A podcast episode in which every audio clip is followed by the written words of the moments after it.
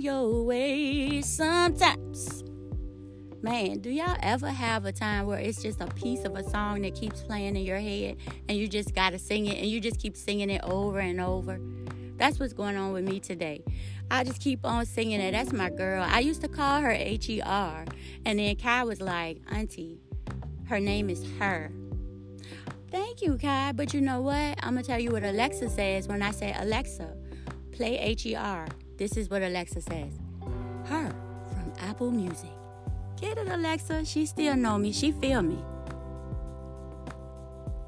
This week's episode is going to be interesting because we're going to talk about relationships. That's right. We're going to talk about relationships.